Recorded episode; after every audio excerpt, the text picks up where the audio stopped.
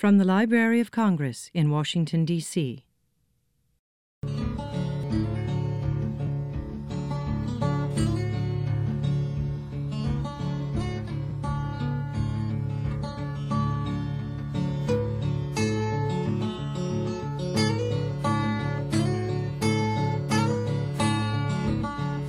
Welcome to America Works, interviews with contemporary workers throughout the United States, collected by the library's American Folklife Center as part of its Occupational Folklife Project.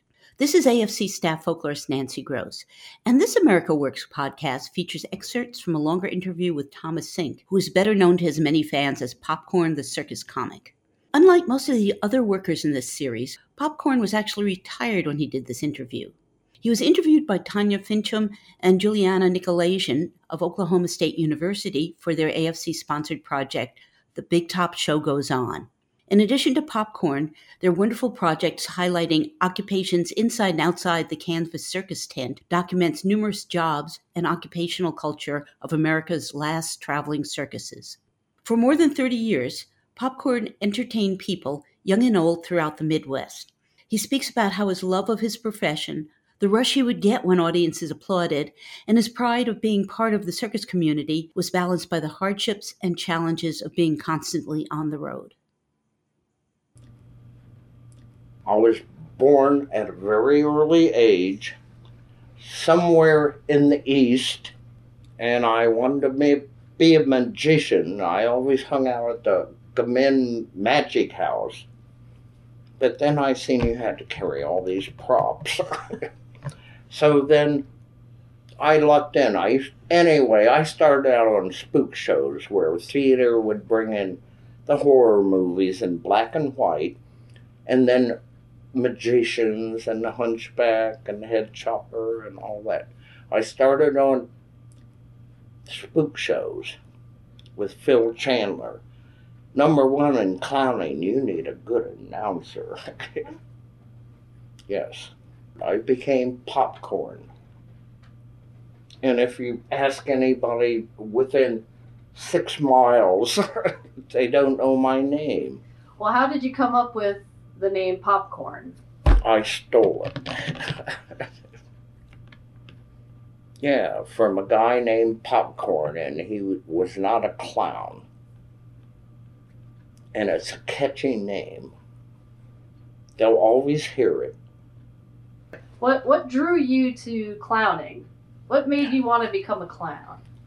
Never. Never. Never. I never thought I'd end up in the business and I spent 30 some years there. I had a nap, that's all I can tell you that, but I consider myself the last of the old timers. Get tired of being on the road? Uh, too old. I've fallen down and can't get up. Seriously.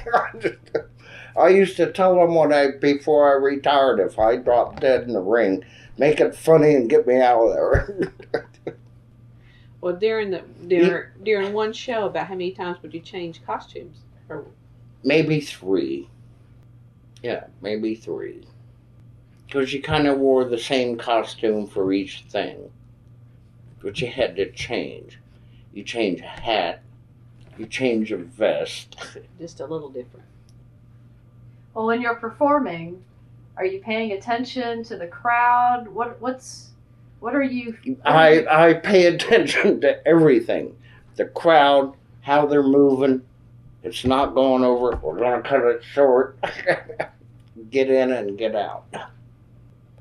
I had an outline of everything I did, but never rehearsed. First show is a rehearsal. After that, then we'll figure it out. I've been in the Kennedy Center, the old uh, Cincinnati Gardens, Tom Snyder, Captain Kangaroo, Bozo, all made almost made the Kiss tour. almost. And clowns in the old days, there used to be 30, 40 clowns on some of these shows and then the shows got less. When I started, there were around 150 shows on the road. I think now there might be 10, 15 at the most. And all of a sudden you had nowhere to go. And the clown alleys got less and less. And in the old days, every clown had a character like the cop and the buffoon and the pretty one. but that all disappeared. It's a neat life. You either like it or you don't. Some joined the circus and lasted three, four days. Some might have made it three weeks. They come and go. And I have no idea why I ended up there in the circus. I think I felt I loved the audience. It was a challenge. Is it hard to teach somebody how to climb? yes, they either got it or they don't. When you did that, did you speak, or were it was all pantomime? Oh no, no, I pantomime, but no, that was step right this way. Have your ticket ready. They already turned their ticket in. I loved the audience. I, lo- I liked the smell, the big top. Yes. And I had I got accepted in a very hard business and did it for 30 some years. There's nothing better than the smell, the roar, the if we can get them to roar. Did you ever get injured?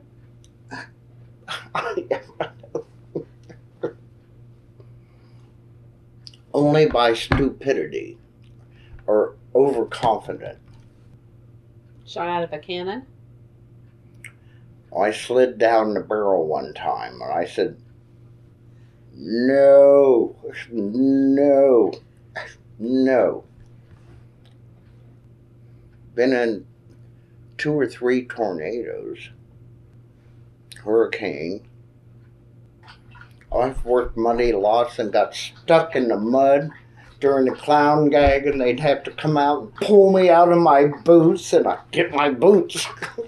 mud shows. That's why they're called mud shows. Honk, honk, honk. We're gonna move. and he'd go off in the darkness, and then he'd see the sun come up, and then there'd be thunder and lightning. Oh God, another muddy lot. and how would you know where you were going? You would get a little route slip for those that could read, but you followed the arrows. A lot of times you didn't have to think because they led you right to the lot. Would you ever get lost? Oh, yeah. Other shows would change the arrows. well, when when people think back to Popcorn the Clown in his heyday, what do you want people to remember? He was kind of funny. really. I made it somewhere where you don't make it much. And why, I have no idea. The mud, the rain, the snow, the sleet, the hail, the wrecks, the. Did we blow the arrows? Damn, gotta turn around.